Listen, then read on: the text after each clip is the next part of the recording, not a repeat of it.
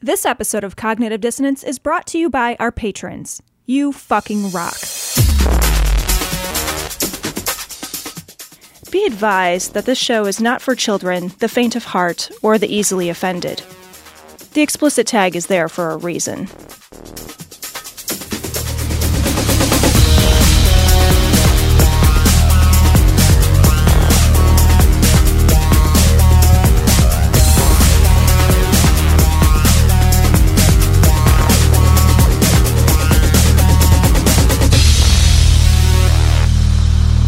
Recording live from Glory Hole Studios in Chicago.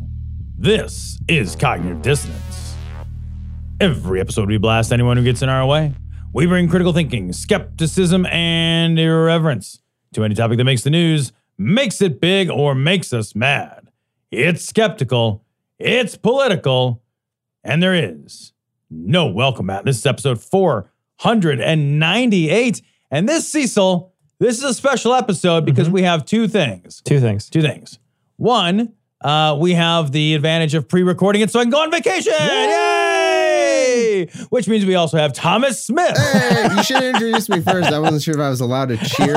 I did that on purpose. I did that. I wanted to make sure my been- vacation was more important It would, than our have been, guest. it would have been more of a cheer Right. for Thomas if he was first. I Yeah, know. I was, I That's was why I wanted to wondering cheer. you're going to go into like detailed travel plans and stuff while I'm just sitting here silent. You're like, so here, I got this hotel over here and I'm going to do that. And it'd be like 30 minutes. And, oh, anyway, and Thomas is here. I'm like, hi. yeah. Also, also, also, too, at the end of the show, we will be having a vulgarity for charity segment. So if you donated money to vulgarity for charity, which we hope you did, um, listen for that segment. Um, maybe you'll hear your roast, and you can still do that. We're still in the middle of this drive, and it turns out I don't know exactly because we're recording. Time, like Tom said, we are recording well in advance. So I don't know what our numbers are now, but trust me, we still need more donations. so go out, donate to uh, Modest Needs, send a, uh, an image of who you want roasted and verification of your payment to Vulgarity for Charity. That's the word, not the number, at gmail.com with who you want us to roast, and we will do it. It's got to be 50 bucks or more. We're hoping it's a lot more than 50. So, Thomas, we had you. we- Why don't you have you come on the show and uh, talk a little bit about uh, our favorite, uh, Donald Trump? Uh, Yeah. you know, here we here we are in the middle of the um, primary season for the Democrats. um, we're in the middle of impeachment season for the Republicans. So. I don't know if this is a rabbit season, duck season kind of moment. I'm, I, it feels that Feels way. like America took a wrong turn at Albuquerque, that's for sure. Yeah. there's yeah no shit there's but there's a there's there's a huge transition that's going on right and no matter how we cut it right now we're about one year so i thought this would be one year away from from election time next year i thought this would be a nice time to take stock Oh, okay. I, I was wondering how far in advance we're recording this. I was like, are we doing Trump, Trump's second term? Should I?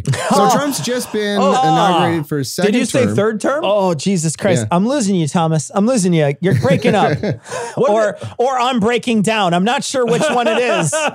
Yeah. i am nervous so It, it hmm. do, do you think is he going to go full FDR? We're gonna we're gonna roll back the Constitution just to s- decide it doesn't matter and go four, go four as he's on. No, I see. In seriousness, I know you're joking, but like a lot of people are worried about that kind of thing, and for, I don't know why. Like that, No, that for what, whatever reason, worries about him refusing to leave or like running for a third term. That doesn't bother me. However, I will say this: I'm if if I had to uh, put odds on it, I the odds of him winning, and just for me personally, I feel like they're higher than I thought the odds were in 2016.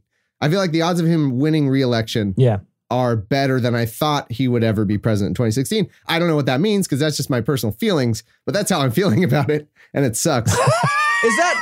But how much of that is based on on on evidence, and how much of that is based on I just don't want to hope Yeah. anymore because it hurts too 'Cause much every- to be crushed. Every time it's crushed. yeah, there's a lot of that. I think that um, you know, I I admit to I cop to being um uh, very surprised by 2016. Like I I I didn't think it was going to happen. You know, we we did a lot of stuff on that back in the day, and and I do, th- but I I do think I've updated my beliefs about this country a little bit, and the fact that Yeah. You know, there's no change really in the structural advantage, the electoral college advantage that Republicans have. So I don't know. I mean, it, it could really be that we Democrats win by like 5 million votes because of California and some other states. And it just doesn't affect the electoral college results, and uh, he's still in. So that's my Do cheery feel- message for everybody. Hey, everybody. Hope you're still tuned in. The Um, message is: if do you you're in anything like a well, if you're in any state, but if you're any anything like a battleground state, you need to fucking vote for the Democrat, whoever it is. absolutely, absolutely. I, I, I, I wonder though, does the do the um, numbers that we saw in 2018 and now this latest election that just happened, where the, clearly a couple things went blue that people weren't expecting, do you think that that is any indicator that you know the pedal is still on the gas and we're still we're we, we might actually be able to spin this thing around? It's hard to say. I mean, I I'll put on my uh my Nate Silver hat or something. Like I I try to follow. Can you a get a lot of different this, one? Why are you going to know, lie to us? I don't have like a I don't have like a PhD in stats or anything, but my understanding is that um one thing that keeps surprising me, and and it almost got me again in 2018, where I was like, surely, surely you've seen the problem. You're gonna respect. You know, the country's gonna be like, what were we thinking? Let's just uh get you know get get Beto in the Senate. I thought you know there's a chance that we'd win the Senate back, but what I think the scariest thing for me is every time I think my because my default assumption is well Democrats are going to be super activated and there's so many Republicans who you know and even if it's one to four percent of Republicans who are just like you know I'm not going to vote I'm going to sit it out that makes a huge difference because we are this deadlocked 50-50 country somehow and I keep thinking like so that's going to kick in that dynamic will kick in but instead I'm wrong every time what happens is turnout no, it's this is and I I'm wrong because I guess I expect a little more out of people. I don't know. What happens is Democratic turnout, yeah, way up. And then you look at the numbers, Republican turnout just as high. Like somehow Yeah. they're they're just as excited and activated about keeping Trump in power as we are about taking him out. And it's it's weird. I don't I never would have thought that. Well, I mean, it's probably because he's doing such a great job for those rust Oh, for, for those Rust Belt states, right? The Rust Belt states have been killing it under the Trump administration. Because didn't he say That's- he's going to bring manufacturing back? And so, Okay. Coal jobs was that a thing too? oh, yeah, I was gonna say, Coal I, I think I'm hoping that he's gonna put my daughter in the coal mine. Like I want him, I want my kids working in the mine. And I mean, obviously, you guys know that trade wars are easy to win. They're And- smart and easy to Yeah, win. and they're great for the economy. Yeah, That's right. another thing too. So Yeah. What? Yeah. Side note: What does winning a trade war even mean? I don't like, know. Does the other side tap out and then they give you all that your their goods Yeah. for free or something? Well, What is like the- you occupy their factories is what it is. Is what Yeah. it is, and then there's a Marshall Plan to run them. It's a whole. we build a rectangular red hotel and then they have to pay us rent every time. I think that's like his understanding of economics is like about monopoly level pretty much. Because frankly, he was born into that. Like he was born with a fucking hotel on uh, on Broadway. What is Park it? Place. I I just, I just, one- I just Park hope he Place, goes yeah. directly to jail. That's all I. yeah. Um, so, so tell us, tell us, Thomas, about his his accomplishments because I'm curious. I am curious now. Well, I thought you know we should we should uh, we should do do some research, get get all sides here, and so I went to I found some resources. You know, there's baldeagle.hillary for prison Ben Garrison geocities.com, and I got a few just to just to take a look Okay, are these straight from Uh, okay, QAnon's here's mouth? first accomplishment. uh, did you know he personally abolished all of Obama's death panels? Where were the death panels at? And could I like go there like the Supreme Court and just like sit in the in the in the Man. pews or whatever it is in the stands and watch people get put to death by no a death way. panel? I, there is no job I want more than to be the guy on the death panel. on the death panel. There's no job I want Tom to have less than being on the death panel. See, I don't want the death panel responsibility. I just want I just want to be at the end of the line with the stamp that's that's got like the you're dead or you're not. Yeah. That's a killer stamp. I agree with you. That's a good. That's an amazing stamp. There's just a stamp that says no, and it's right on someone's forehead. It's got a big circle around and, it. and, Rejected. and you know, you know, you're gonna milk that thing. Oh. You're gonna just, you're gonna make the the, the loudest noise because you have to. I mean, Or you get one of those like old fashioned metal ones that like rolls and like Oh yeah. Yeah. That would be Oh, the amazing.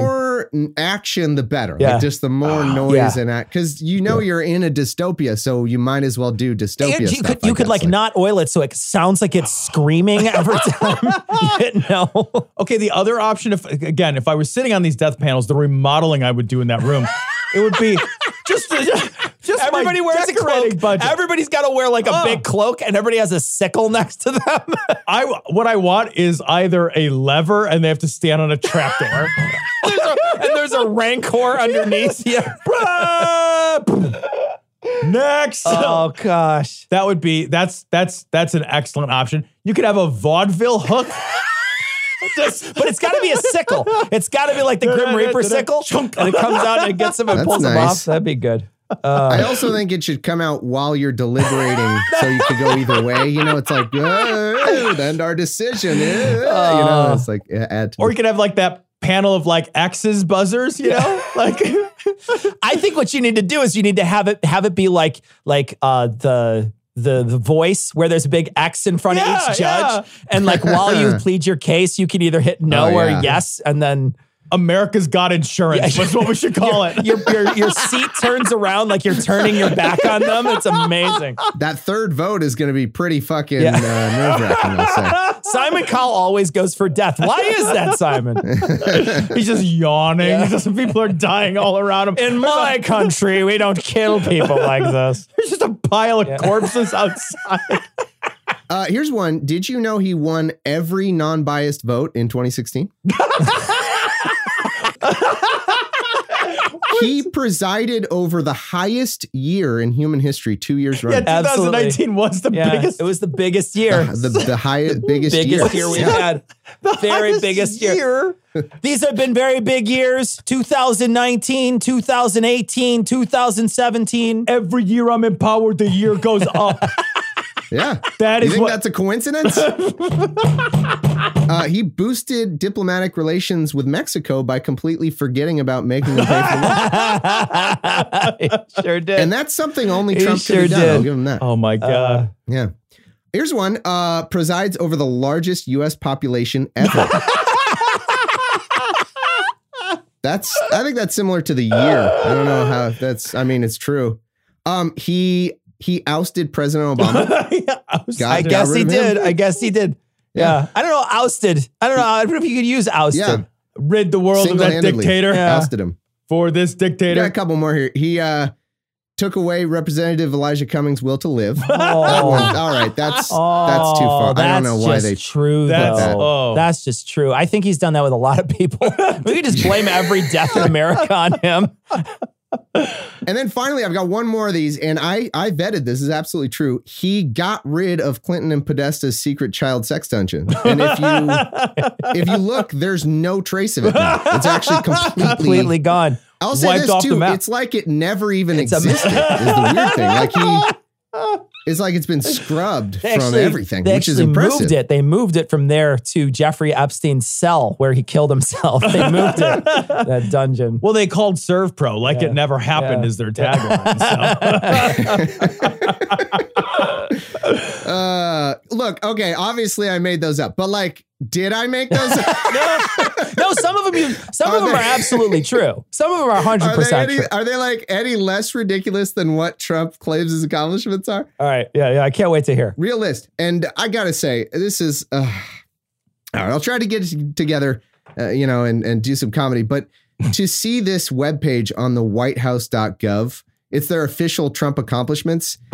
is just truly fucking sad. Like I I've been nonstop bummed out about 2016, but this was just one more punch directly to my scrotum that I just didn't. The, I didn't know it was possible for a website to be written in crayon, but it is. Like It takes. this website that's Trump's accomplishments, it's in fucking first person. Oh my God. like we're supposed to God, what? believe like he's oh from the the the coding hand of Donald Trump. He's putting this on the website. Shut the fuck up for real. For real. And it gets, gets worse. There is no date on this page of any kind. And yet, there are relative time terms everywhere. So the fucking thing says, last month we did what? What's last month? You what's So it last just month? You stays- fucking whitehouse.gov official US government website. Which last Always month do you mean? month though, Thomas. so embarrassing. Last month, we inked a deal to buy Greenland. Oops. Yeah. It's just crossed out like Ugh. like there's one big red line through that. Oh my god, it is so depressing. It's just the ah, it's just something about seeing it, you know, just seeing Well- the the the full fucking sophomoric stupidity, incompetence of these people on the whitehouse.gov just really got me the other day when I was doing this. Like, ah, You know, if you're like, if you're the leader of the country and you're doing just a great fucking job, do you have to fucking tell everybody or would it not be immediately apparent by everybody doing Yeah. better? Right? You you kind of only have to brag about like, it's like, it's like, all right, so I slept with your sister. You got me on that one, but I did the dishes. so I'm gonna make a lot of noise about doing these dishes over Yeah, here. yeah, yeah. yeah, it's like if you win a, a a race, like you know, you're running or something, you win a race. You don't have to be like, "Hey, see, here's how I went." It's if you get last, then you're like, "Okay, here's what happened." I, Yeah. no, I did, I did some You good never stuff. have to I explain swear. your success. I had Okay. a- yeah. I tied my own shoes though, and that's not nothing. Okay, learned it last week, and the rabbit goes through the hole down. It's a whole thing. Fucking it is hell! absolutely true, and I, I I'm going to try my absolute best. You guys can help me to not exaggerate here. If this were written and turned in as a sixth grade assignment, it would be horrible. I'm trying not to exaggerate. If it's first grade, okay, fine, like that's good. If it's sixth grade, you're like, well, this is one of the dumb kids, huh? Okay, well, let's see if we can. They just immediately sentence him to a death panel. They're like, Get out of here. give him a give him a break. His grandma was recently death death paneled. That's been hard. He hasn't learned. He hasn't learned how to write outside. in other tenses other than or whatever first person. Uh, like he's you know the reason why you know that it wasn't written by Donald Trump in the first person because he would write it in the third person. Yeah, he if would. he wrote it. He would. He would. He would write it in the third person because he speaks in the third whoa. person. That's the most brilliant thing. I've, you're so right. Like it's a giveaway. it's a giveaway. Yeah. it's But a giveaway. is, it's a giveaway in that it's a stupid fucking thing to do either way. but you're like, no, he would do the other stupid fucking Yeah. thing, not Yeah. this stupid fucking thing. Wasn't it Bob Dole that used to speak about himself for the third person? Like Bob Dole's Yeah. running for president. yeah. Bob Dole. Well, that was do it, always yeah. the joke in like SNL and stuff. And then I think now that Trump's done this, you're like, that was he was a genius, Bob Dole. Whatever. Yeah. Bob Dole's ahead of the curve. Shouldn't have death paneled that guy. You know what we also have in this uh, list on whitehouse.gov is uh, all caps in places. This is fucking Twitter. Shut up! Are no you way serious? for real? Yep. Yep. How much of it in Comic Sans? Oh my gosh. It's there's not that much all caps, but uh, you know, any uh, all caps on something like this is fucking psychotic. On the White House, God, no other president since or I think ever or, or you know before this or after will Uh. ever do anything. Like I Oh. hope. Is there a Homestar Runner link right on the main page? Strong man. Strong man's gonna read his email to us. Oh God. All right, hit us, Thomas. Hit All us right. with these. So I I will. Um and and so as I as I read these, I, I've noticed one thing you would do if you know you didn't have a lot of real accomplishments is you'd probably try to milk certain ones. Sure. I've just I know it's what I've I just- do since I don't have a lot of real accomplishments. I've done an account here. Uh, jobs. Okay, it is true that unemployment is historically low. That's that's true. So, what is also true though is that 12 out of the first 14 things listed on this page are just that, but like put differently. I swear to God. It's like it's like if I chug the most beer ever and I list 12 accomplishments, that's like I chug the most beers. Two, I chug the most ounces of beer. Three, I chug the most pounds of beer. Four, also the most cans of beer, the most liters. And then that's you like, okay, we get it. You chug the most beer. That's the thing you did. You don't, it doesn't matter how many ways you divide it. That's one thing you did. and it's Uh. not really that impressive. But so, okay, here we go. First top, top uh, achievement on the official fucking Here we White House go. website. Here we go. Almost four Drum roll. million jobs created since election. How many? Four million. Okay. And what I want to know is like, so are we to believe he personally created that? I know, right? That's that's one. That's one piece. okay, but I, that's to be fair. Rich people are job creators. Yeah, it's They'll true. tell you while they're taking your tax money. Also, how good are the jobs, right? That's one Yeah. of the things that we keep hearing is like, oh yeah, you know, he's creating a bunch of jobs. You're like, yeah, but if I got to work two or three of them to fucking survive, that's not good. That's that's a good not point. a good job. That's a shit hey, job. thanks for creating four uh, terribly paying jobs that I now can fill all of my hours of the day yeah, instead exactly. of just yeah. Yeah. 16 of them. Yeah. and I know I, I remember hearing Ben Shapiro talking about this and saying, well, you know, people that have multiple jobs in this country is only like 11%. You're like, 11% of people have multiple jobs. That's a lot of A people. lot of people. Yeah. Turns out that's a lot of people. So yeah, and even if those numbers aren't you know, are are low in comparison, it's still a lot of people. Right. It's like I, I it, it's like well, I used to be broke, but now I'm broke and tired. And have like less okay, time. Yeah. fucking great. Yeah. That, that- what a fucking upgrade that is for your fucking life. And also, how much of a trajectory was this from well, I, prior I to was him gonna being get in? to that. That's Yeah, yeah. that we we can talk do the meta talk. Um, well, here let me read through the copying over ones. A few. Uh, more Americans are now employed than ever recorded before in our history. Shut up! It's as transparent as the beer thing. That's really on there. That's Yeah, really that's, really another one.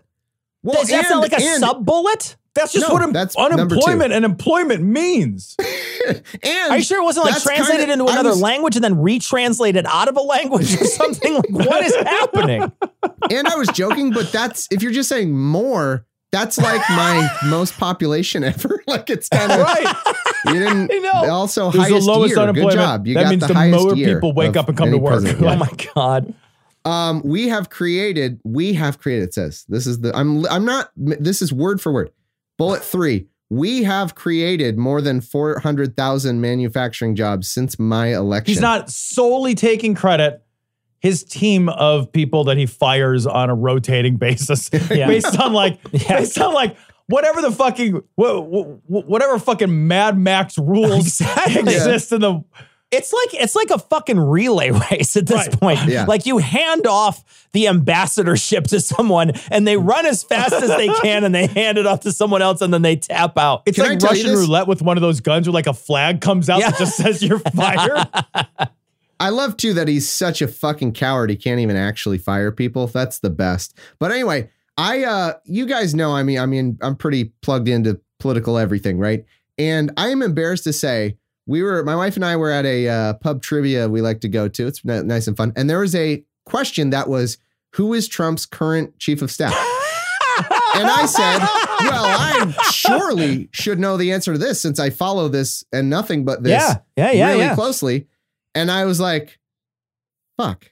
Uh, do you guys know? Is it Off of Mulvaney? your head? It's Mulvaney. You would have gotten it. Yeah. I was still back like four resignations ago. I was like, I was sifting through my mental, like, because I thought Mulvaney, I was like, well, Mulvaney's still on the budgets, right? He's, or did they move him? Thomas, Thomas, So- we only know this because we were stumped by it too. We didn't both of us were like, ago. both of us two weeks ago were like, wait, who's That's Mulvaney? And we were just like, wait a second. And then we had to look it up and we're like, we didn't even know who it was. okay, I very the much only know who reason is because was, but Yeah, he was we- in. He was hired as the Office of Budget guy, right? Yeah, That I know. He was the. I, once I saw a picture of him, I knew Yeah. who he was. Yeah. Right. Because there's so many rotating names, I don't remember the names. It's like it's like Game of Thrones. Where you're like, I know what that guy looks like, but I don't know his name. Right. I don't know his house. I don't know his fucking heraldry, but I know the guy's Yeah. face. And so that's how it is in the Trump administration. It's like I know who the mountain is, and I know who Jaime Lannister is, and I see all this stuff. But I see that guy, and I'm like, oh yeah, that's the budget guy. Well, then I see him talking. I'm like, wait, now he's the. He's the what now? When did he Yeah. get promoted or demoted? I don't even know. Demoted, I guess. Well, did you guys hear the the story from the Daily where the, the guy who became the undersecretary for the VA found out that he got that job because he turned on the Yeah, TV? turned on the And TV. Trump's like, Yeah. And now the undersecretary for the VA, and he's like, wait, I'm the what now? Yeah, Yeah. And, then- and several times he found out about meetings the day of while he's At sitting press with the, at, the, at the press conference with the with the president. He's like, "And we're gonna have a big meeting this weekend. You'll be there, right?" He turns and looks at the guy and he's like, "No, I Yeah. won't. He's like, I got shit. I got my shit. kids." I got shit to do. No, I won't be there because you didn't ask me ahead of time to be there until right now. Send me an Outlook invite, you stupid fucker. So amazing. He is such a an interpersonal coward too that he ju- he fires people via tweet. I mean, we all know this, but like Yeah, in multiple stories of he will tell like a little fucking coward. He will tell people on the phone, "Yeah, you're good. We're good going forward. Yep. Mm-hmm. Yeah. Oh, yeah. Tell me about what you're doing over there. Oh, mm-hmm. Uh. And then like an hour later, that person will see a tweet saying, "I've just fired the whatever." I swear to God, this is true. Fucking That's just so piece of incredible. Who was Oh. who was the guy who was like he like Trump fired him via tweet and he tweeted back? He's like, I fucking quit. What are you talking about? was that John Bolton? I think it was Bolton. Bolton did that. Yeah, Yeah. Bolton The- said, like "No, I resigned like two days ago. Like, what are you talking about? You didn't fire me." this is the craziest world to live in. I And really uh, yeah, I, I know Mulvaney because he's he's either he's like the little leprechaun that was taking everybody's money early on, or is that what leprechaun? Is. is. that a reverse leprechaun? It's like a leprechauns do? reverse leprechaun. Yeah, Yeah, it's a leprechaun. won't get me pot of gold. because he he would just fucking announce, "Oh, uh, here we did a little budget work. Uh, no money for anything, and we're putting it all in fucking rockets or something. I don't know." Rockets. yeah. So yeah, that's the worst. So uh, here's number four: manufacturing jobs are growing at the fastest rate in more than three decades. Shut What you up. know? For real? That's the same thing. Another jobs. okay. All right. Here's one. Uh, here's the first not directly job related one. Okay. uh, as in not directly unemployment related. Economic growth last quarter hit 4.2%. Again, last quarter. What quarter is that? I don't know. what fucking oh my God, last quarter? Last- you can't, it's you the can't even last one. type, fi- you know, It's the last uh, one. Q3 Yeah. fiscal year 20, Yeah, whatever. exactly. You, know. you Yeah, can't even yeah, do that. God. I, do you think that? Do you think that's purposeful though? Do you think they're saying that that way so that that someone can go to the White Yeah. House list of it and then be like, no, last quarter he did this thing. If you're looking for reasons why, just to say last quarter, even though it might not be true. I really think it's sheer incompetence. I really do. Okay, Like okay, I think that's fair. it's That's fair. people who just have never had any consequences for any behavior in their life, and they think they're fucking geniuses. They're, Yeah. they- the whole administration. Do you guys watch The Good Place? No. No. It's a great show, but there's a character on it who is a perfect send up of like the older. Uh, I don't know. I guess I don't know the generation above ours probably, but like older. Wealthy golfer dad that just thinks Boomer? everything he does is fucking brilliant. They're all that guy from the good place. For I'm sure many of your listeners know the reference. They're all that guy. But anyway, one thing I was going to say, I'm sorry, I meant to say this about um, Mulvaney and the staff. Do you guys know the reason? Uh, it's actually a real legal reason why, partially why he's doing all this, why he just shifts people around. No. It's because they, he, eh, well, a, it's because he can't get anyone to work. Yeah, for right. him. Yeah, that's because who would want to work for him? But it's also because he can't get the, anybody through Congress. Yeah. he can't uh, through the Senate. Um, th- so the, the the law is you can have people fill in for on a temporary basis without Ah. Senate approval if they already hold a different position. He just has interim people after interim. Interim people everywhere. It's to avoid Senate accountability. Now they've been. The, the reason they can do it is because they were approved Yeah, in like before. 20 fucking Yeah, 17 for whatever the other job was. And so all he has to work with is a pool of the four people that Yeah, are still around if it's even that many. that well's going to run dry eventually. He's going to dip the bucket down. There won't be a Bolton to fill it. I got another trivia question for you. Who's the current Secretary of Defense? oh, Secretary of Defense. Uh, I don't know. after Mattis quit, yeah, I actually I, don't I remember. don't remember. Do we not have one? No, I don't think We don't have one.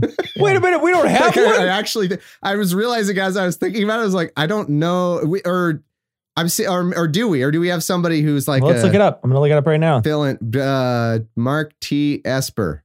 Who the fuck is that? See, this. exactly. I don't fucking know. All he does is shuffle them all around. So he takes one guy from something who's doing a horrible job. And then, by the way, that creates a vacancy, vacancy wherever they were. And that's just filled by undersecretaries. It's just a fucking. What- Jim Mattis re- Yeah. re- retires and, and steps down on the New Year's Eve 2018. 2019, January 1st, Patrick Shanahan became the acting. Then on, and he did it till June. Then on June 24th, Mark Esper took over. And then uh, from July 15th through July 23rd, Richard V. Spencer was the acting. And then they went back Oh, wow. to Mark Esper. so they, It's a so it's not even that he just went from Mattis to Esper. He went from Mattis to Shanahan to Esper to Spencer to Esper. That's just one position. This is the best thing I've ever seen. That's amazing. I'm gonna hire the best people, Oh, such the best people. you wouldn't believe how the best so people. good. It is truly amazing that not only does Trump not hire the best people, he hires it's and what are the odds? He hires lifetime Republicans who then become angry Democrats who are just biased against him within five minutes of working with him. What are the odds that he finds all of the shadow? I guess we have a bunch of like spy Republicans that the Democratic Party is like infiltrated or something. Because wouldn't you know it, they work with Trump for about you know a week or a month, and then they're outed as the real Democrat they were all the time, the whole time. When they say, "Well, this fucking idiot is a piece of Yeah. shit, and we yeah, can't they, do anything," they suddenly I- I come quit, back to be basically. a secret Democrat the moment that he doesn't like He- anymore. yeah, he really has a way of picking the exact secret Democrats that were coincidentally lifelong Republicans. Isn't that weird? It's amazing that they make it through the incredible stringent vetting process that he has. Yeah. Without being Which- found Without out. being found out, these people are masterminds. I kid you not. This is real. I mean, I've read a lot of the books of the of the Trump administration. His vetting process is: Does the person look like what Trump thinks the position looks like? Not even joking.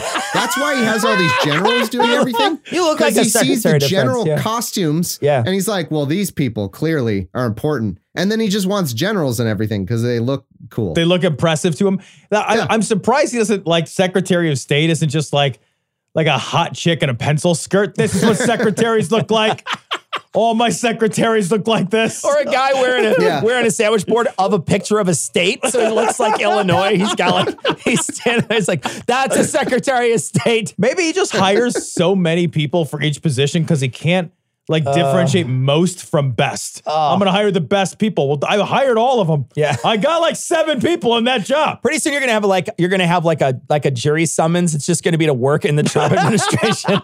You have to call Oh between you got to call between four and seven to see if you're the Secretary of State.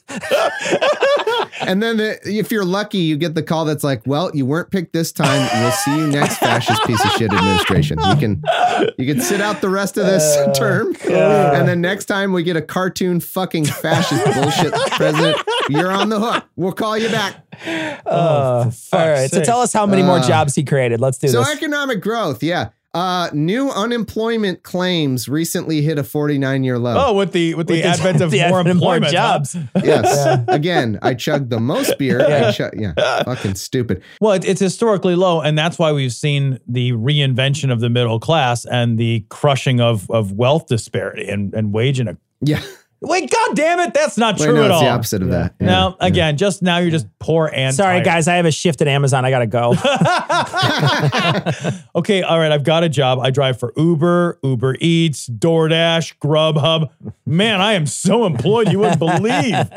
I know. how I love I am. and that that what you just said is not even a joke. Like that's actually not even No, No, I know. true. No, it's 100 percent That's true. like you have like half your audience is like, oh, that's he's me. Yeah. Oh yeah, just that's what I described me. do. Yeah, Yeah, it's it, it- that's like I piece together the rudiments of a living wage by working like seven yeah, seven gig, gig jobs. jobs. Yeah. Yeah. right. Yeah, and then when we tip those fucking services, the corporation doesn't even give it. I know, right? the money. What the fuck is Yeah. that? What is that? I immediately stopped using that company. I was like, "Fuck you! You're not giving the goddamn Yeah. money to them." that's crazy. It says right on there. yeah. Tip. And the company's like, yeah, just the tip. That's what I rate you with. Yeah. Oh, it was just a tip for how much you love the corporation, right? We all. wow, that's a mighty fine corporation you got Uh. there. Let me hand you a five. Is it like, can you imagine like going to Best Buy and being like, I'm about a TV. I just want to give Best Buy another 50 bucks. I You really like the deal I got. Best Buy, thanks for being Yeah. here. Just thanks for being you, Best Oh, Buy. God. Love your winky face. This one I'm genuinely curious about, which I, I have a theory about. It says median household income is at highest level ever recorded. Is that just because the fucking 1% has gone up so high that the median. well, but uh, I don't I don't know if it's true or not, but I do know that if you don't adjust that number for inflation, it won't be meaningful. Like that Oh, number, of course, That's a good point. Yeah. would be the highest that's probably what it is. Yeah. number, but like it should be like it- it- yeah, it's always higher than in 1950, but it's not meaningfully higher. yeah. Let me rattle these off and then we'll talk about it. And you'll see why I can rattle these off. You ready for this? I'm going to rattle off about six. African American unemployment has recently achieved the lowest rate ever recorded. Hispanic American unemployment ha- is at the lowest rate ever recorded. Asian American unemployment recently achieved the lowest Two. rate ever recorded. Women's unemployment recently reached the lowest rate in uh, 65 years.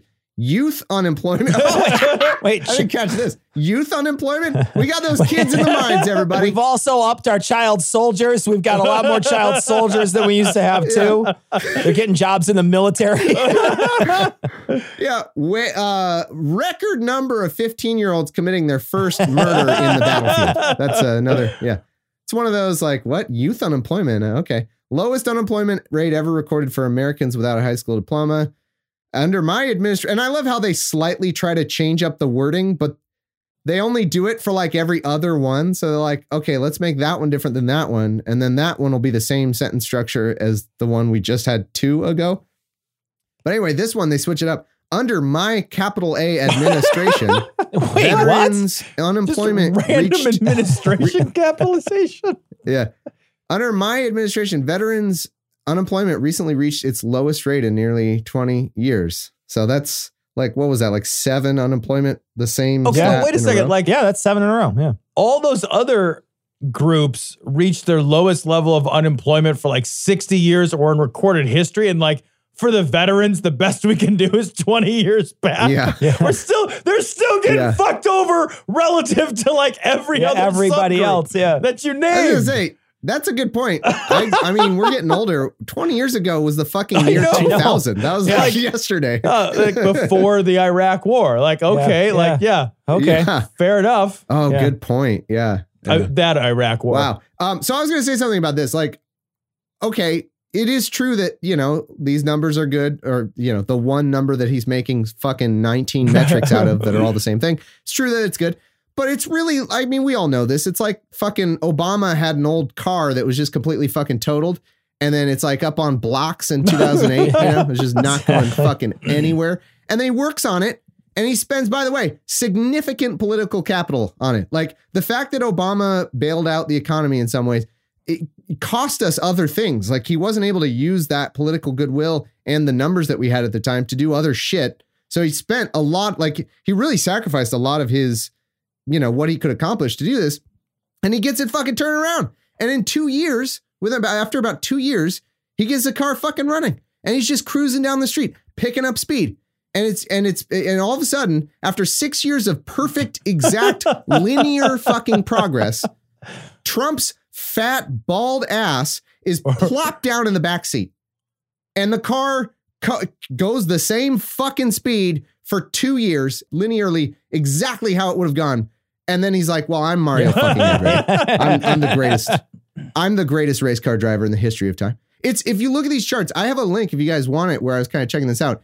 It could not be Yeah. more linear. Yeah. Like it's like here is the fucking line for the last six years of Obama that is like a fucking XY graph from algebra class that's like X equals Y. Yeah, it's just straight.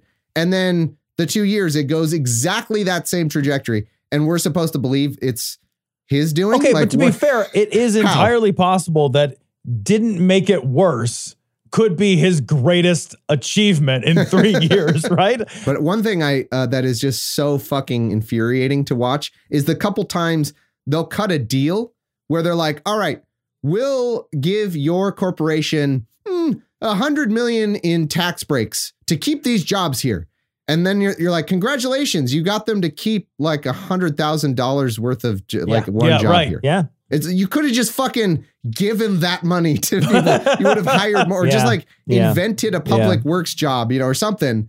That the, the the the we instead we like to pay out corporations insane amount of tax breaks to give us like 60 jobs. And then he plasters Right. that as a headline, like I Right, saved right, these right. 60 jobs. I wonder how much more advantageous it would be if you took all the bullshit corporate tax breaks to save jobs and you did invest them in public ways. We were talking about the infrastructure. Yeah. Like if you actually invested Yeah. them in actual public works to fix the infrastructure. Yeah. If instead of like, I know it'd be so great. My dream for years has been some sort of, and I know I think they did this during the New Deal a little bit, but just, or they definitely did, but like, what if you could just have a bunch of jobs that were just like fucking cleaning public areas, like just um, just way more jobs, and make them pay pretty well, and to anyone who wants them, they're government jobs, and you just everything would look fucking nicer in your country, like stuff like that, because our infrastructure and our kind of our public common areas in this country and I'm sure you guys would know uh, from from traveling as well, is appallingly bad for being a first world fucking country, for being like the top economic country for so long, the economic powerhouse. It looks like shit. Our airports are terrible. It's it. There's no excuse for it. It's other than I think this Paul Ryan esque conservative ethos of let's not spend any money on any nice things that we all might want to use. Instead, let's pocket the money. And that means working people pocket their 14 cents and rich people pocket, you know, The other thing too dollars, is, you know, basically. like like even if I just give him this and just say, yeah, you you let's just say the economy is up and the jobs are there, right? The jobs Yeah. are are and, Yeah. and the economy. I, I don't know if the stock market's on your list there, Thomas, but you know the stock market clearly is the highest it's ever been. Um, but we we talk about this. We say, okay, you know, I'll give you those, but one, how you got there and how unethical you've been in office cancels all that shit out for me in the first place. But then, Oh, like, course, we we we aren't addressing the like the deficit, which is something that they address all the time and talk about all the time. The other side constantly can't oh, shut up about the deficit. But when their guys in it and running it up, they don't give a shit. They're just like whatever. And you know, like that infusion of cash is going to have some effect on the on the markets. There's just no way that that infusion of cash that we're not getting into the government is going to have some positive effect on the market. That's just it's just true. Let me tell you this. I you're so right. And I am actually quite worried about the deficit. I don't want to go all fucking Ron Paul on you guys. But here's why I'm worried. It is true that deficits don't matter that much in certain scenarios and especially like in 2008, 2010 when you are trying to bail out your Right, economy, when you're trying to right. jumpstart your economy. That is when, you know, from my understanding, economists are like, yeah, just fucking borrow, borrow, borrow, get, you know, get cash into the market, get stuff going. That's the best way to do that. But we aren't in that scenario and we haven't Yeah. been in that scenario for years. And so what you're supposed to do is when things are good, you maybe do the opposite where you're like, okay, we don't need to be borrowing so heavily. We can kind of trim that deficit, get rid of the debt a little bit when things are great so that when the next rainy day comes, you've got that room Yeah. to kind of try to bail yourselves out. We've done the opposite. We have absolutely, and, and you know this, I mean, fucking, and Mulvaney was the one reporting on the, say, oh, uh, mysteriously, the, the debt, uh, the deficit rather, is now like a trillion dollars. You know, it's way more than we thought. Whoa, weird. Who could have predicted that cut trickle down economics has been the joke that it's been forever, and that your tax uh, uh ta- tax uh, revenues don't go up when you cut the fuck out of taxes. Weird. and uh, so and and this is times at their best. So growth wise, we have been on an unprecedented, you know, length of economic growth of growth in the stock market, that kind of thing. That's exactly the time when we should have been doing the opposite. We should have been, you know, Bill Clinton in the 90s got rid of the budget deficit and balanced the budget uh, because things were good. That so I'm genuinely scared. And here's why I'm worried because Democrats aren't going to fucking do that. And, and I don't really blame them because all we do is Democrats get in power and Republicans go, oh, the deficit. Oh my God, you're spending so much money. Never mind that Obamacare was completely paid for. Yeah. It was completely fucking paid for. Never mind that. They'll still say all these things. So I think Democrats have probably learned from the lesson and are going to, in 2020, if if they win, are going to be like, well, fuck you. We're not listening to this again. We're going to pass whatever the fuck we want. And I worry that genuinely our national debt could just the interest Gets will get too high, so yeah. extreme that it's going to have a We're severe effect on interest only things, but loans back. interest only loans. Yeah, we're gonna. The government's gonna be like, "Can we get a payday loan? Yeah. I need. I just need to get through to the end of the week." Well, all these solutions are short-term solutions. Like the the the the, the, the tax cut is a short-term solution. All of this uh, impulse, um, impetus into the economy is, and, and the, the the Fed cutting rates, et cetera. All of that is short-term stuff that like balances the economy on a knife's edge. I think to try to stave off the inevitable recession until after the 2020 election. Then once Yeah. that election is here, then you got to pay your bill. But at that point, you've already secured the election. So you're already in power for the next four years. Oh God, think of how bad you're going to fuck the economy up for four years, straight years too if you yeah, win I, that. I, I can't, I really can't see any way out of this because you can't. It's like it's like maxing out all your credit cards. It works for six months, right? Like while you're Yeah. like, until you achieve all your spending limits, and then at some point you run out of buying power, and you're like, all right, well, well, what next? And it's just like there's no more next. Time to You- call you have Peter headroom. Francis Geraci Right. and bankruptcy tapes or whatever.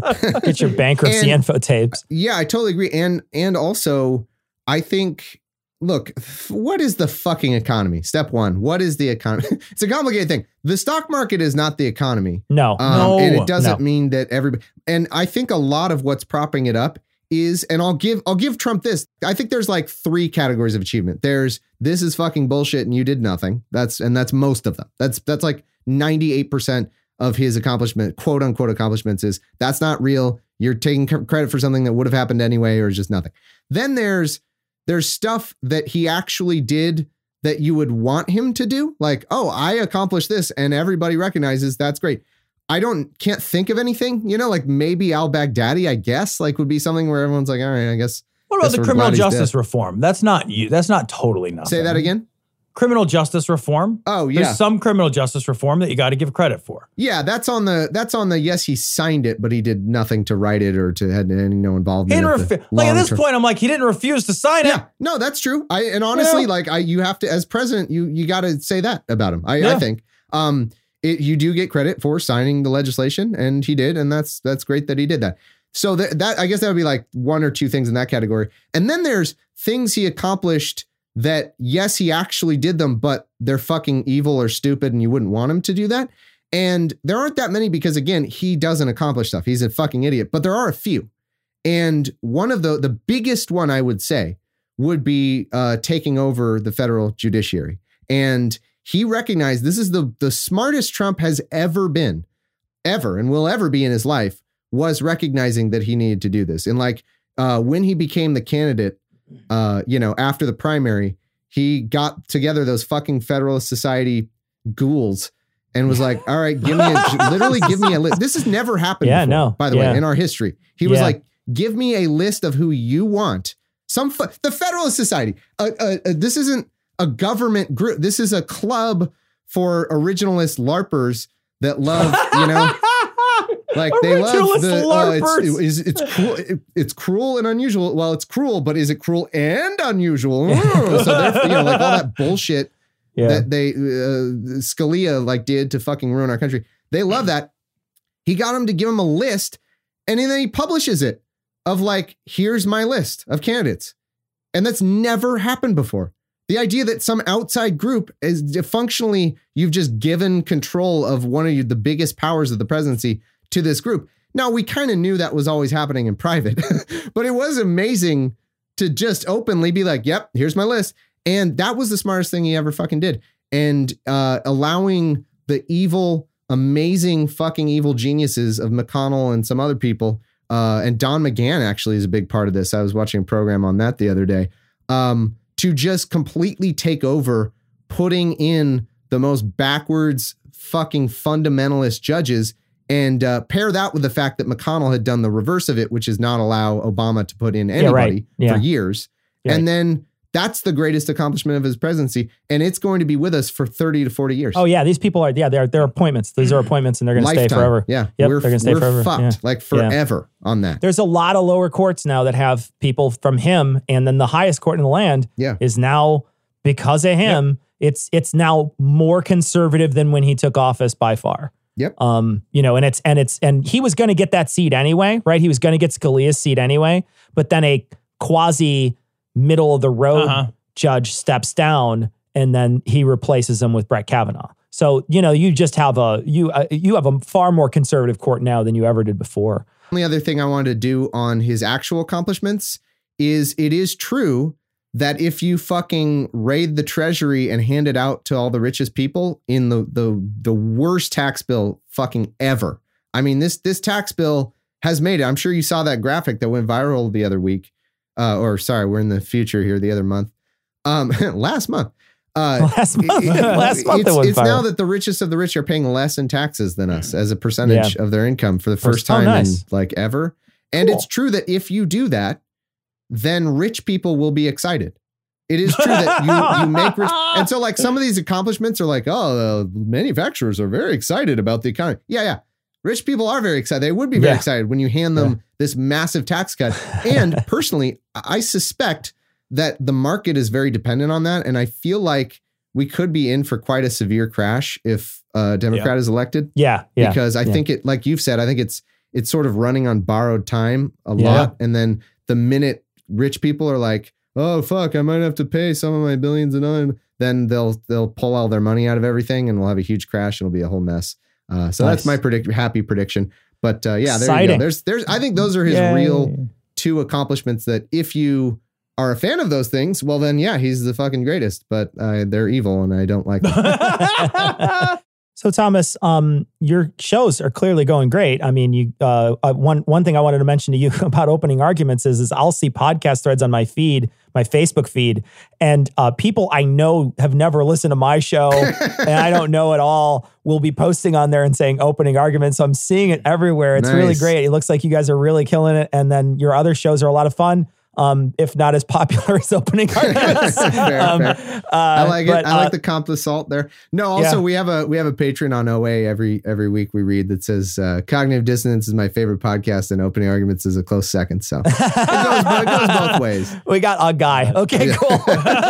Hey, it's a top Thanks, Ugg patron guy. too, so that's good. That's a Uh, value. thanks, You want that guy. one? That's a value. Uh, yeah, good stuff. So, Thomas, if people are going to find you on the internet to uh, listen to all of your uh, myriad of shows, where would they go? Yeah, uh, any you know podcasty thing you use.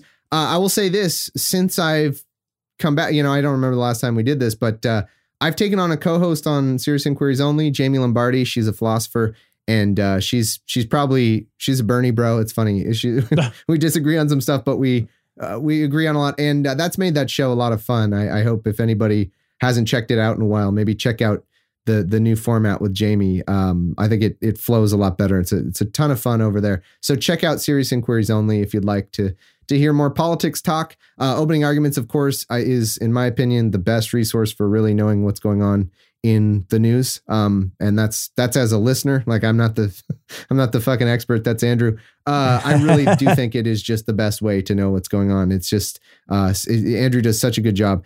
And uh, I got Philosophers in Space, which is a fun, you know, nerd related show that that takes uh, your favorite sci-fi and uh, talks about the philosophy that underpins it.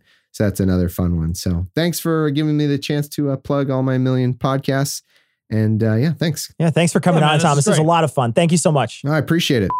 Well, it's time again uh, for Vulgarity for Charity. This week, th- they talk about um, some uh, someone. I haven't listened to it yet, but I will. There's it's just a lot of shows and podcasts. I've watched Mandalorian. It's pretty good. Uh, so th- please continue to donate uh, at citationpod.com slash vulgarity hyphen for hyphen uh, charity. And also, you can use just vulgarity for charity or v- VFC or V, the number four C on Dissonance Pod and on Citation Pod. It all goes to the same uh, place.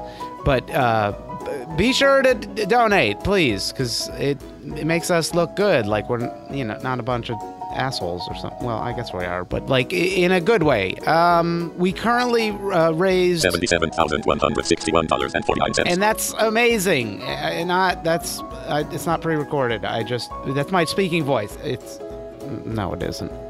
So uh, thank you. Uh, bye. This month, the Citation Needed crew has been hard at work on roasts. And since these are recorded early, I really have no idea where we are in the fundraising. So, Ian, tell us where we're at.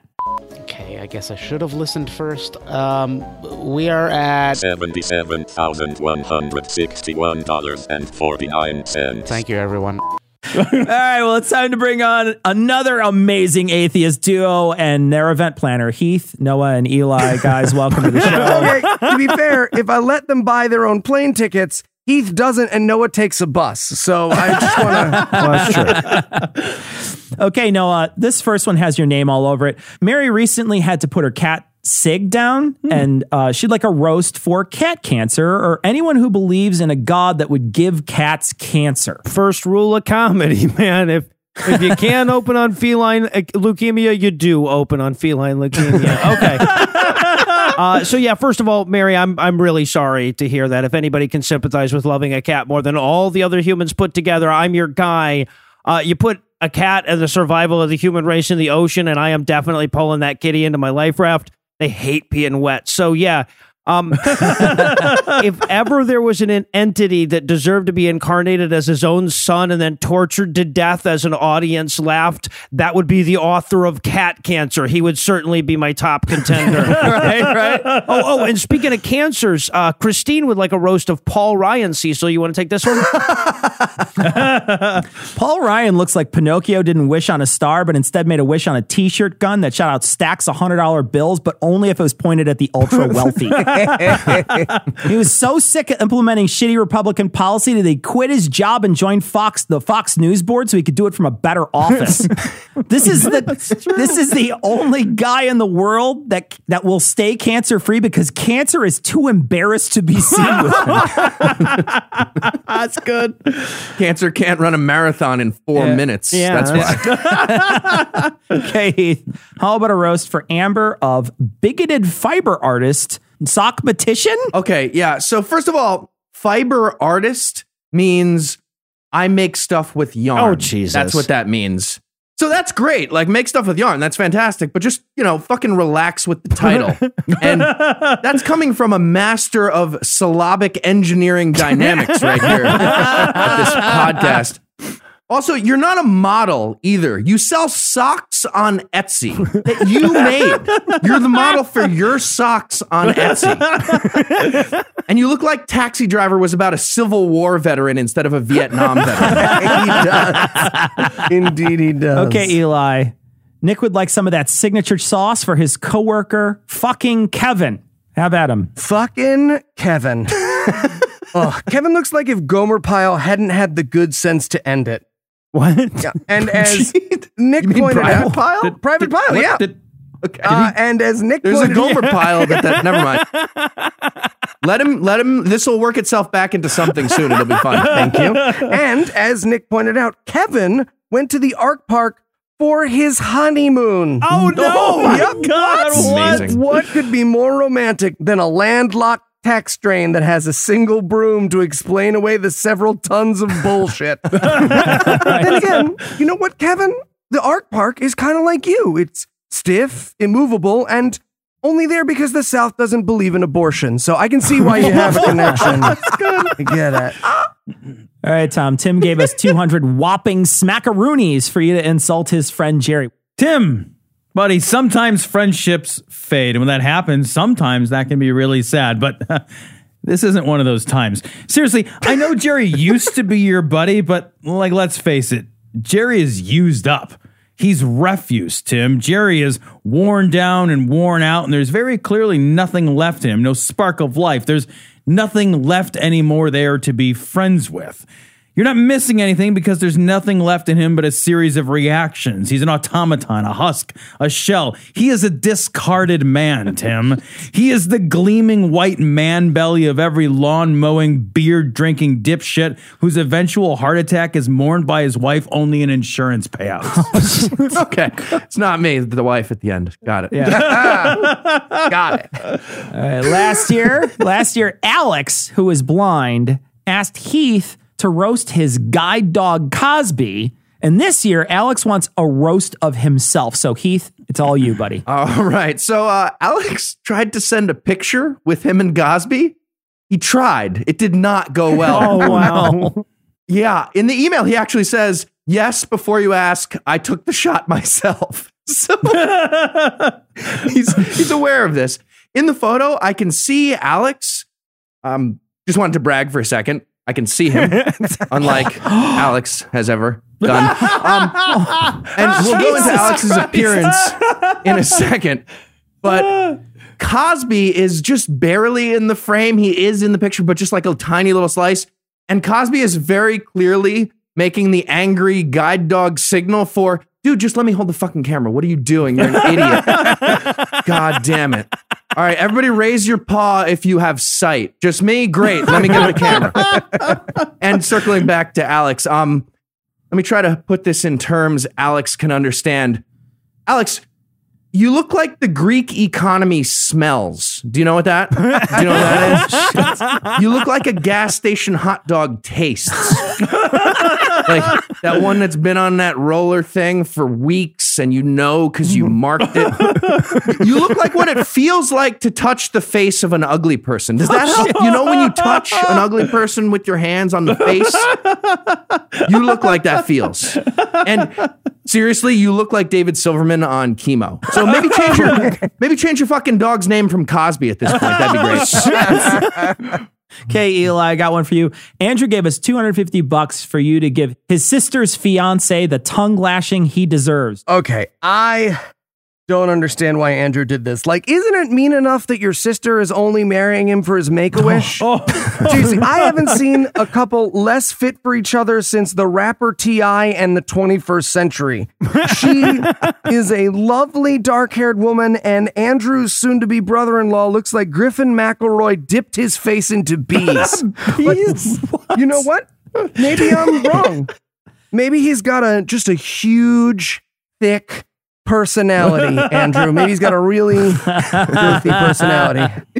All right, Cecil, this one is for you and Heath. All ben right. gave us 220 bucks for you both to roast Dr. Richard Garfield, the creator of Magic the Gathering. Fantastic. Okay, great. Look, Rich, I get it. But you had to create something you could tap. Why not invent the flashlight, though, if that- you're going to go over that? Yeah, and uh, congrats on being the world's number one manufacturer of incels since 1993. That's good stuff. You've prevented more ugly people from having sex than the bartender turning the lights on at the end of the night. It's impressive. you invented cardboard eugenics. Wow. That's such a good line. No, uh, Cindy would like you to roast her brother, Mark. Okay, all right. So I know you guys all think I'm going to talk about what an animated dildo he looks like because when you're gifted with such cartoonish bad guy grotesqueries in terms of physical appearance, it's it's a bit of a layup. But I'm going to set aside how penis like his overall form is because he also gifted me with a penis like personality to go into. Uh, he says Cindy is selfish for not having kids. He chastises her for loving her pets too much. And he's the kind of asshole that gets mad at other people for using words he doesn't know. like, she said the word anachronistic around him, and he accused her of intentionally making him feel stupid. Dude, if you are ever not feeling stupid, that was an oversight on your part. you should have already been doing that before she even started talking. But if you must know, anachronistic means you and everything your patriarchal bullshit represents. Okay, Tom, why don't Learning you here today. Yeah, it's kind of chronistic too. Tom, why don't you wrap up our special request section with a roast of William's ex-wife Jody? All right. Well, a woman like Jody is actually always an ex. This is always something discarded, rejected. She is a moment in someone's history they regret and always will be. Jody is the kind of woman who cycles through the lives of people that later look back at their time with her and shake their head thinking, huh, that was a bad time in my life. Jody is a bad time in life. Jody is benchmark bad, as in, yeah, that girl is bad, but not like Jody bad. Jody is not the new low. She's the same low. She's the bar everyone you've ever hated still managed to crawl over, except Jody.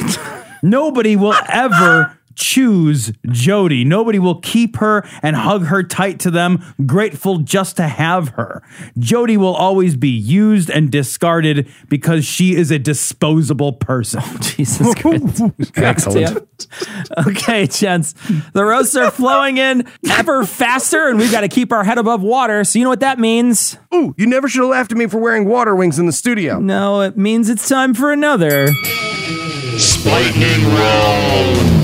Big thanks to Michael, Mary, Kevin, Jason, Jacob, and Jack for their donations. Once again, we'll be taking on the bottom of the political barrel this week, but it's not like these folks had much choice.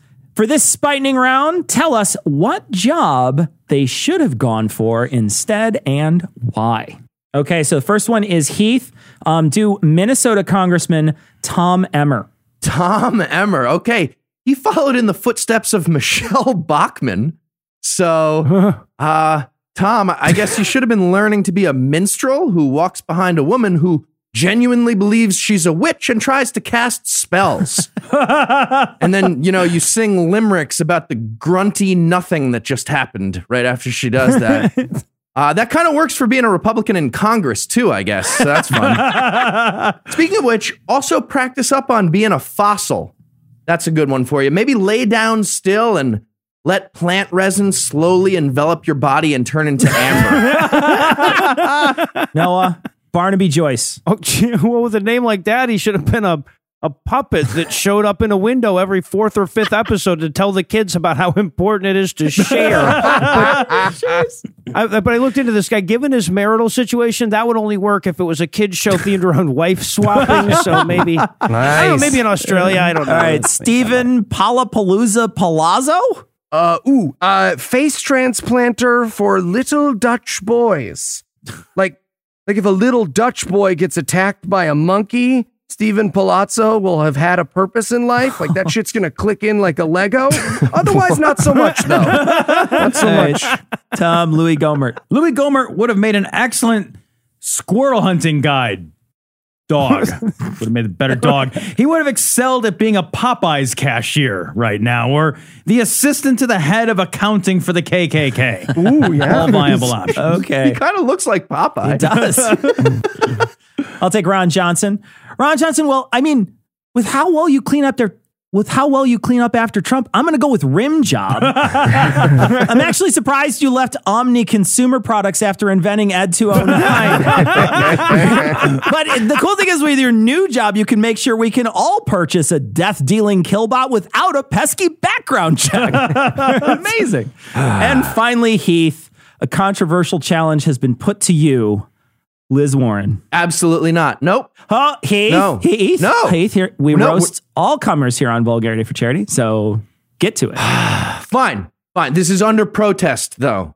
Not nobody keep doing this. I'm not doing more of these. Okay. Uh, Liz Warren looks like Jane Jetson fucked Ann Taylor in a loft.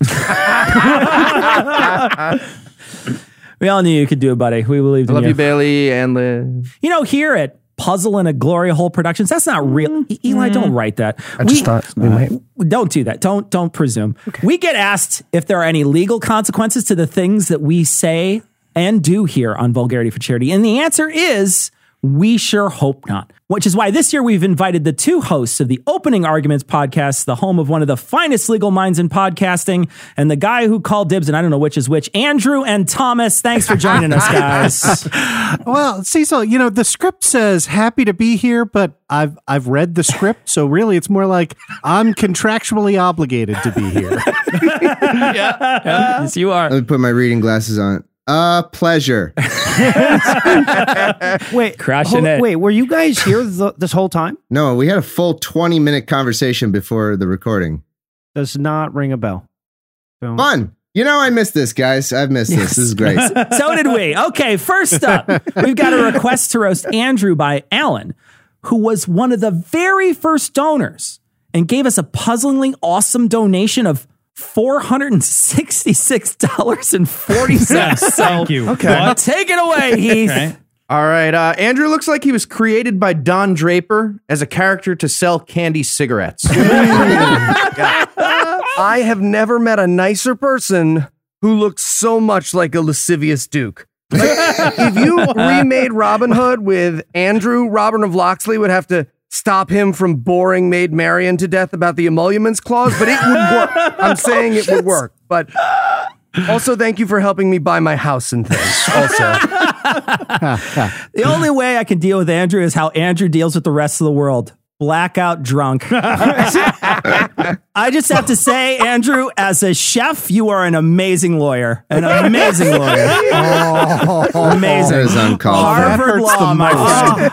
Harvard Law. Andrew, that hurts the most so far. Everyone else kind of pulled their punches here. Tom's ain't gone yet. Tom ain't gone yet. So Uh, now, I will say though, with Andrew's education, intelligence, and determination, he could have been anything, but he chose not to be. He chose not to be. that's okay. That's a one up, oh. I think. All right, look, Andrew is the smartest guy in the world except for one thing. We're something like 330 episodes in opening arguments, and he still has no idea the bullet point to time ratio in his own fucking notes.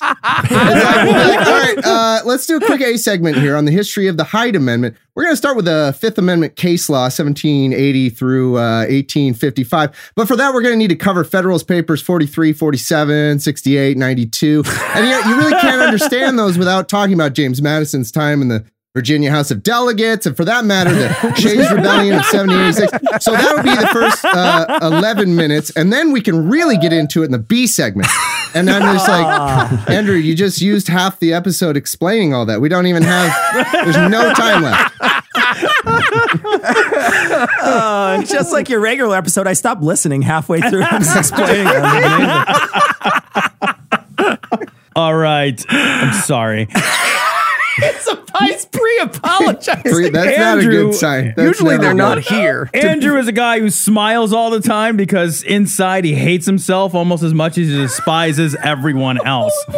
Andrew is actually a guy who is always the smartest one in the room and cries at night now because that race is over and it doesn't matter anymore. Andrew is nice to people because he has to be, because he's afraid that if he were to tell everyone how disappointed he is to be standing next to them as if they were equals, he would be the outcast. but he's not their equal, and that otherness is soul crushingly lonely. Andrew laughs too loud so no one can hear him screaming. It's so mean. Is is is he always that mean, or does Tom genuinely hate I- me? it can be both. That's not. I'm quite certain that was positive. Yeah. that was one of the more positive ones, Tom. Uh, Don't worry, though. Eli, Dennis would like a roast of him and Thomas for his score on Thomas Takes the Bar exam. Okay. Well, uh, it's actually pretty easy because you both are unfairly attractive and make this hard, but I don't want Thomas to defeat my wife in an MMA battle, so I'll do my best. Let's see. Uh, Dennis looks like he's about to star in a commercial for Blue Moon and boats that he stole. Dennis, I don't know if you're a cop, but you super look like a cop. You look so much like a cop. Your wife made you show her your dick before she agreed to a joint checking account. Um, and as for Thomas and your score on TTBE, I-, I get it. You're distracted. Sure, we who listen to opening arguments get to sit back and take our time, muddle through the questions on our own, but you got to answer in the moment, all while hoping that Brian edits out that sneeze from two minutes ago. It's a lot of pressure. We get it. And he's not going to do that. He's not going to do that, no. But if I can give some advice, you should approach TTBE the way I approach diets. You should cheat. And when you do, that's how you'll know you're ready to be a lawyer, Thomas. Is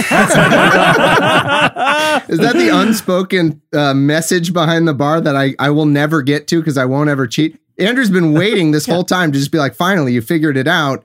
But he's had to come up with questions and keep coming up with them because I haven't figured that out yet. Okay, I get it. That's right. Yeah. All right, Andrew, here's your chance to uh, show off your stuff. Ilan gave us 150 bucks to have you roast Rudy Giuliani, so have at it. Ooh. All right. Okay. Well, thanks, thanks, Alon. That's that's kind of low hanging fruit. But um, uh, before I start, I've of course had to sit down and read the rules of professional conduct, which unfortunately allow a court to sanction a lawyer for quote insulting behavior end of quote so and, and i am not making this up the fifth circuit court of appeals has some guidance for me as to what i can and cannot say about another attorney this is, and again, this is a real case. I am really quoting from the Fifth Circuit.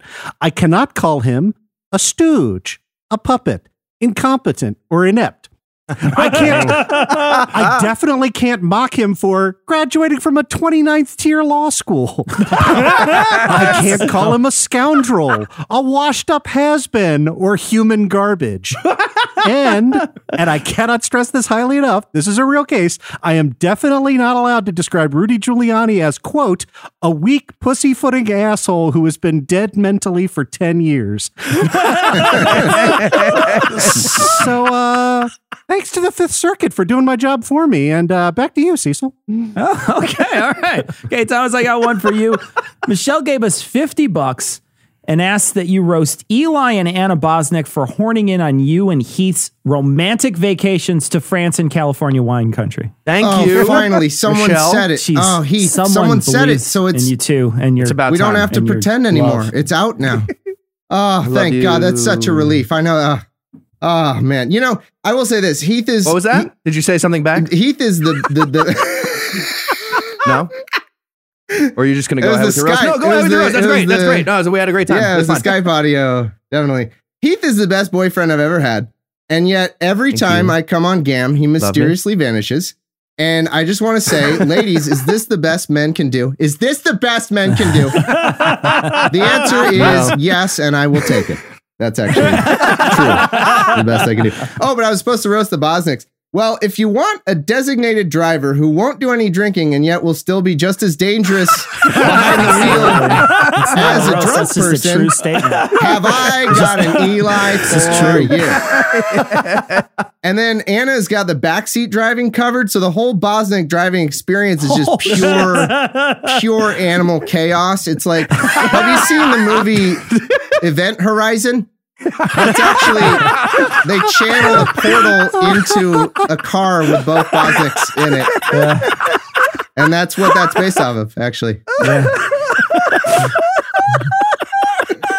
Okay, I've got uh, one for both of you now. Zachary gave us 500 bucks and requested you guys roast Z- Jack Butterfingers, Danilecki, and Richard Bandon Boston Sinnott. Jack Danilecki's nickname is Butterfingers, not because his fingers accidentally slipped on the pepper spray 18 times, uh, but because sugar and peanut butter literally make up half of his body mass. His blood type is extra crunchy. Uh, and and and you know, I am not going to go with the obvious closeted gay Republican gag for Dick Sinnott because you know I kind of feel sorry for him on that. But I'll tell you what I don't feel sorry for. Dick is a tin pot dictator, a tiny little pinprick of a hangnail of a man who talks tough in the repurposed interior conference room from 1974 that they call his courthouse because he's got a guy with a gun who'll do whatever Dick tells him to do, at least for now. But I got news for you, Dick. After holding a lawyer in contempt for reading the fucking law at you, the Massachusetts Commission on Judicial Conduct is about to make sure pretty soon that you're going to be on the other end of that gun. Well done indeed. Now, as I recall last year, you gave a proper tongue lashing to third party non voters. well, Jeff and Sam each donated for a repeat performance. So let it fly, guys. Third party votes. All right, look, I get it. You're you're you're still doing part of the process. I get you have the right. You have the right. Yes, you you, you have the right to vote for somebody. Hey, you don't think the main two candidates line up, so you're you're voting for a third party candidate because they're more in line with what you believe. I get it, but I what I want to know is why do you stop there? Why not write in uh, your own name? Just vote for yourself. Like you're the only one who agrees with you 100%. And then, in the back, and then I'm sure you're responding, well, but Thomas, I don't have any chance of winning. Yeah, no, there, that's your third party candidate. No chance. It's equal, equal chance. You and the third party candidate, equal chances, mathematically, within rounding. Amazing. And ah, true. non-voters. You know, Douglas Adams once described the New Zealand kakapo as a delightful, extremely fat little bird that is so stupid it has not only forgotten how to fly, but it's forgotten that it's forgotten how to fly, right? So, so the kakapo gets all agitated and mad, and what it will do is the fat little kakapo will run up a tree and jump out of it, hurtling itself to the ground with all the grace of a brick, often injuring or killing itself in the process. This is why the kakapo is nearly extinct. So listen up, non-voters. You're the fucking kakapo. and if you stay home in 2020 because your precious little snowflake of a candidate doesn't make it out of the primary because the DNC is rigged, I hope you move to New Zealand and throw yourself off a tree. become nearly extinct. So uh, Neil kicked in an extra 580 bucks and Beth kicked in an extra 50. So why don't we all have at the non-voting Democrats slash non-voters? Heath, you're first. Okay, non voters, you guys are the monopoly board flippers of our political reality. Like, Yes. not voting, it's like walking into the Oval Office, setting up a monopoly board very slowly, and then flipping it over and walking right out. Except just way lazier. It's like thinking about doing that. That's how effective you are. You're flipping the monopoly board and having a tantrum, and a bunch of Nazis are marching past, being like, hey, look, that stupid kid just flipped a monopoly board. That's funny. Okay, time for some more Nazi stuff. We're in power. yeah, yeah, right. Like, what could I say to you people that you haven't heard before, except maybe the name of your congressman? I, like, I, I know you think that you're fooling us by wrapping your apathetic laziness as some kind of principled stand, but even if it was, even if that was genuine, you would just graduate from lazy asshole to stupid asshole. You'd be the jackass on a sinking boat who refused to touch a single bucket until we could all agree on whether this disaster should be blamed on the hydrogen or the oxygen. Gosh, this is such a hard group to roast because, you know, they're so diverse. I can't imagine how. Oh, wait, no, they're not. You are between 18 and 29. You're male. You didn't go to college. And when polled, you hate women, the media, and women. If you do the math, makes you Twitter. You're the human versions of Twitter. And just like the social media platform you emulate, I have given you up, and soon enough, so will everyone else. You know what? Fuck it, guys. Don't vote.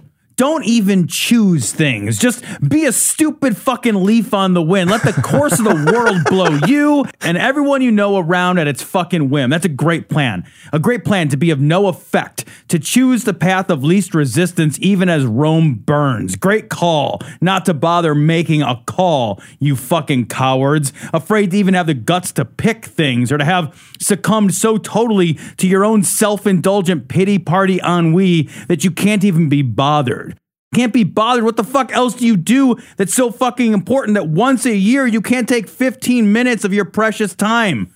Nothing. You aren't important, and you're making sure that you are never fucking important.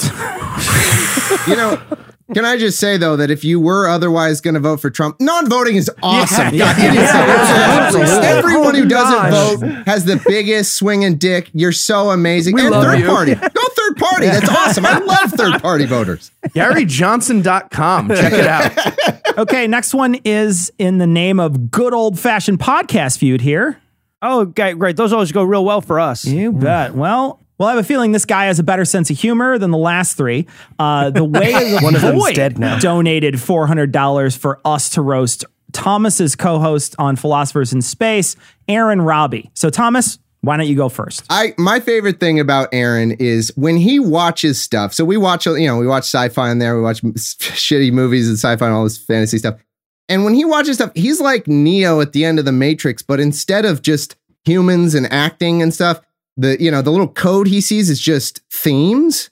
So like we'll watch some shit where like some guy's wearing a horrible you know lizard costume and the mask is falling off and the tail's duct taped on. I'm like, Aaron, this sucks, right? Like you know this sucks. He's like, no, no, no, because that guy represents the philo- philosophical stance of this such and such, which is conflicted with the other character that represents the other stance of it. I'm like, yeah, but it sucks. Like you see that it sucks, right? Yeah, and uh, he looks like he's super pleasant and helpful with the cops at the beginning of SVU. He looks like everybody does that. Looks like Seth Green's cuck double.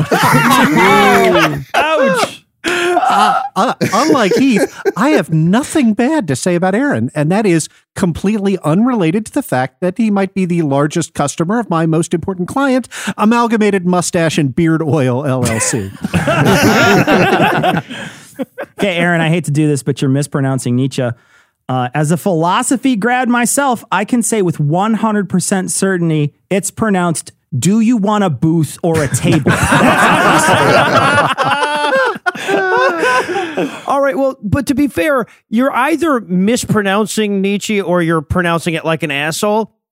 Unless you're Aaron, in which case you somehow manage both. that's, that's an impressive feat, bro. Yeah, Aaron Rabi is the worst undercover Jew I have ever seen. take it from me. Aaron, you can believe in as few gods as you want. They're still loading us on the train first. The extra B won't fool them. All right, Aaron is a lot smarter than I am, and look where it's gotten him. Seriously, I, sp- I spoke with Aaron, and I needed a translator and a stiff drink to get through the conversation. Aaron is one of those serious, sober guys that everyone invites to the party to add gravitas, but then avoids because he added too much gravitas.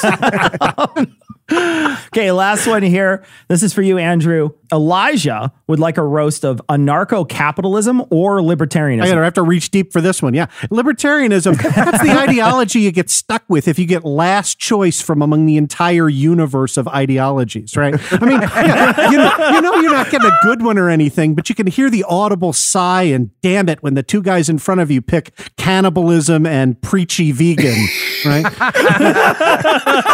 but hey, he got picked after Eli. it's fitting because pretty much every libertarian I've ever met was also picked dead last for every single competitive event ever before heading home to alternatively sob into and masturbate to their strangely soggy copy of The Fountainhead. Well, I got news for you, Mr. Libertarian, and, and they're all Mr., right? You know who else thinks they're Howard Roark? Donald fucking Trump. But hey, you're probably dumb enough to think that's a compliment. All right, finally, our last roast before we send you back to just below Ben Shapiro on the iTunes charts. hey, hey, not always. Emma donated 50 bucks and would like Noah to compliment Thomas. P.S. No cheating by using his adorable babies. Hold on. What if I double her donation though? I could double. That's I roasted 50. Elizabeth Warren, and she could be listening. She could be listening right now. Mm, Could she? Is that really? It's physically possible that she's she has, has ears. Liz is a huge fan of the glory hole. Come on, Thomas. She's listening. Anyway, go ahead, Noah. Come on. All right, fine. Thomas has an enormous penis, right? Like if you dug up the LHC, he could use that thing as a cock ring. It gives the line at the DMV length envy. It's so intimidating that when he gets into a cold pool, the water shrinks. Those are great, but I think you're just recycling compliments used for patrons on Scathing Atheists, right? Right, yeah, but I'm using good ones. I mean, they're good, but I think Emma deserves something genuine, though. Ah, fine. Okay. Okay. Legitimately. Thomas isn't just willing to change his mind, he's eager to, which is great because he's wrong about a ton of shit. But I, I know this is this is going to sound like a backhanded compliment, so bear with me to the end here. Thomas actually he's one of the few people that I know that knows his intellectual limitations, pushes up against them, and still recognizes them. And that's really hard to do when you're as smart as Thomas is. Oh no, that's really nice. I I, I gotta say. I, But despite all that, you're terrible at Trivial Pursuit, though. I will say. God damn it! You got three. you got the easy questions, and you know it. It's just all the all the questions are easy, Thomas. It's Trivial Pursuit, not the ones we got. Uh, all right, Andrew Thomas, thanks for coming on, guys. We Yeah, guys, appreciate it. thank you. oh, thanks for having us. Oh, thank you guys so much. It is really a fucking incredible thing that you guys do every year. We are so happy to be a small part of it. It is so cool.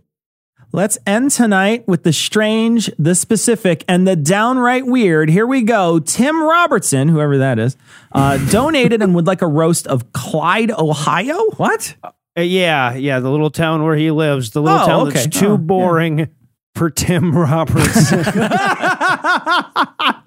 so yeah, when I looked up things to do near Clyde, Ohio, all that came up were the Commodore Perry Service Plaza on I ninety. Nice. What? And the National Suicide Prevention Hotline. this is a dead ass town whose chief economic export is the fact that recycled cans are worth twice as much in Michigan, and whose town motto is you can barely even smell Cleveland from here. All right. Oh no, I, I have a perfect one for you, Cecil. Since you have such a discerning palate, uh, Angelica would like a roast of Coors beer. Okay, okay. Coors is the 55 miles per hour in the far left lane of beer. it's the unsalted peanut butter of the drink world. It's the let's just stay in and watch the six o'clock news of brewing. It's the all right, we can just cuddle in a frosted glass.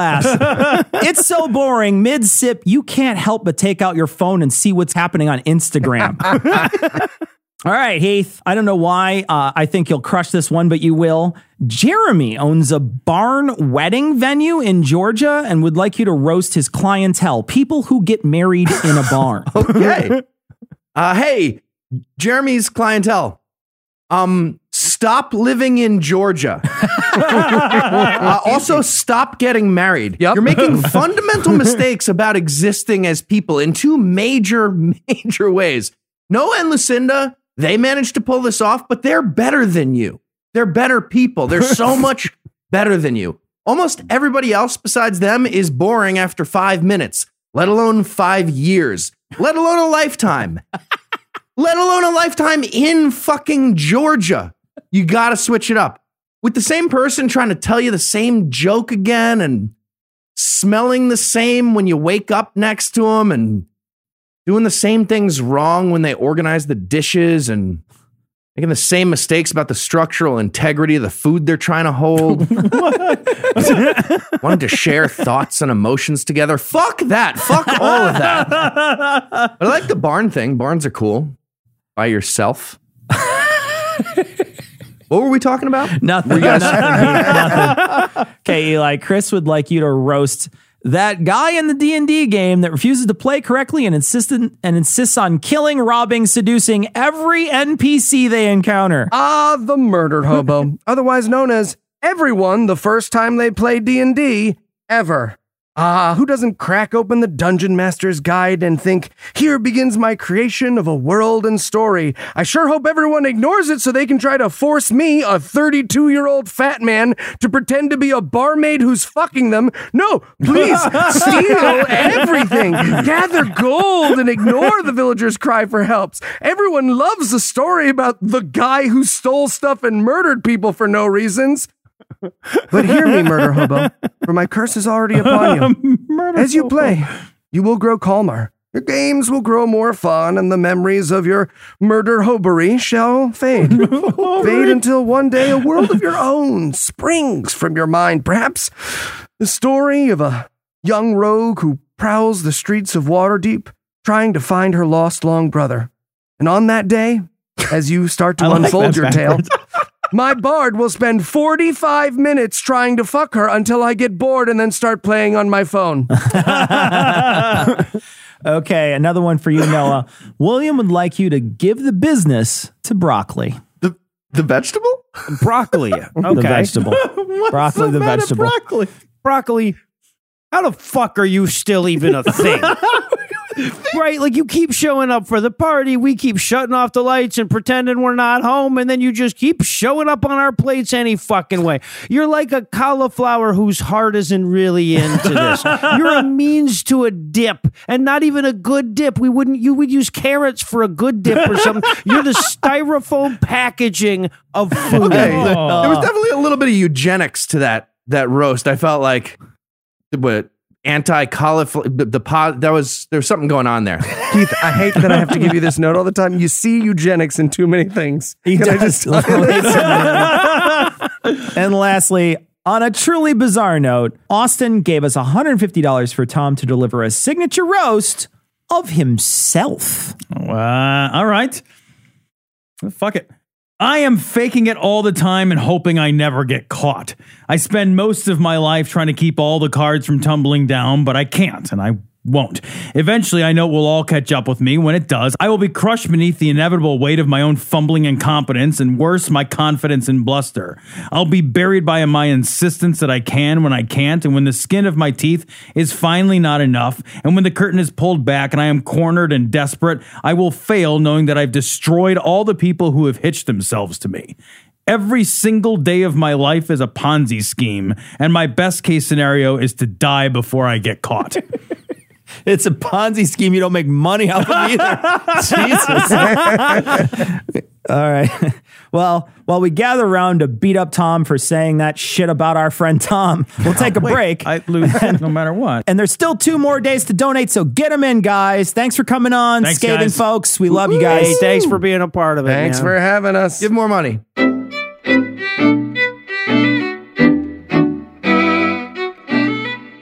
So we want to thank Thomas Smith for coming on the show. I love it when Thomas is on the show. He's a great guest. Great guest, great guy. He does does a lot of great shows. He's part of a lot of great shows. Um, Philosophers in Space, seriously, serious inquiries only, and opening arguments. You can check them all out on this week's show notes. and uh, and you can we're going to link to each one of them. We also want to thank the Puzzle and Thunderstorm crew, the guys we do citation needed with, for coming on to do another episode of Vulgarity for Charity, another installment of Vulgarity for Charity. We want to encourage you. We're not done yet. This this that we want to make sure that we keep uh, we keep our foot on the gas. We want to make sure that we keep donating. Remember, you can go to modestneeds.org, donate $50 or more. You'll get a roast, vulgarity for charity at gmail.com. That's where you send in your roast request, and we will roast whoever it is you want roasted. We will do it, but we, we want to make sure that people are still donating. Keep your foot on the gas. There's $100,000 on the table. We don't want to let that money go away. Every dollar you donate counts double. So please, please, please donate. You name them, we'll flame them. Absolutely. go. Absolutely. That's going to wrap it up for this week. We're going to leave you like we always do with the Skeptic's Creed. Credulity is not a virtue.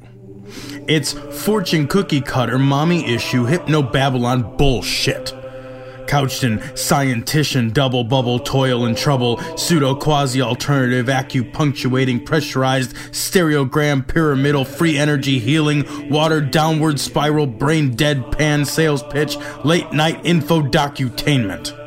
Leo Pisces, cancer cures, detox, reflex, foot massage, death and towers, tarot cards, psychic healing, crystal balls, Bigfoot, Yeti, aliens, churches, mosques, and synagogues, temples, dragons, giant worms, Atlantis, dolphins, truthers, birthers, witches, wizards, vaccine nuts. Shaman healers, evangelists, conspiracy, doublespeak, stigmata, nonsense. Expose your sides thrust your hands, bloody, evidential, conclusive. Doubt even this.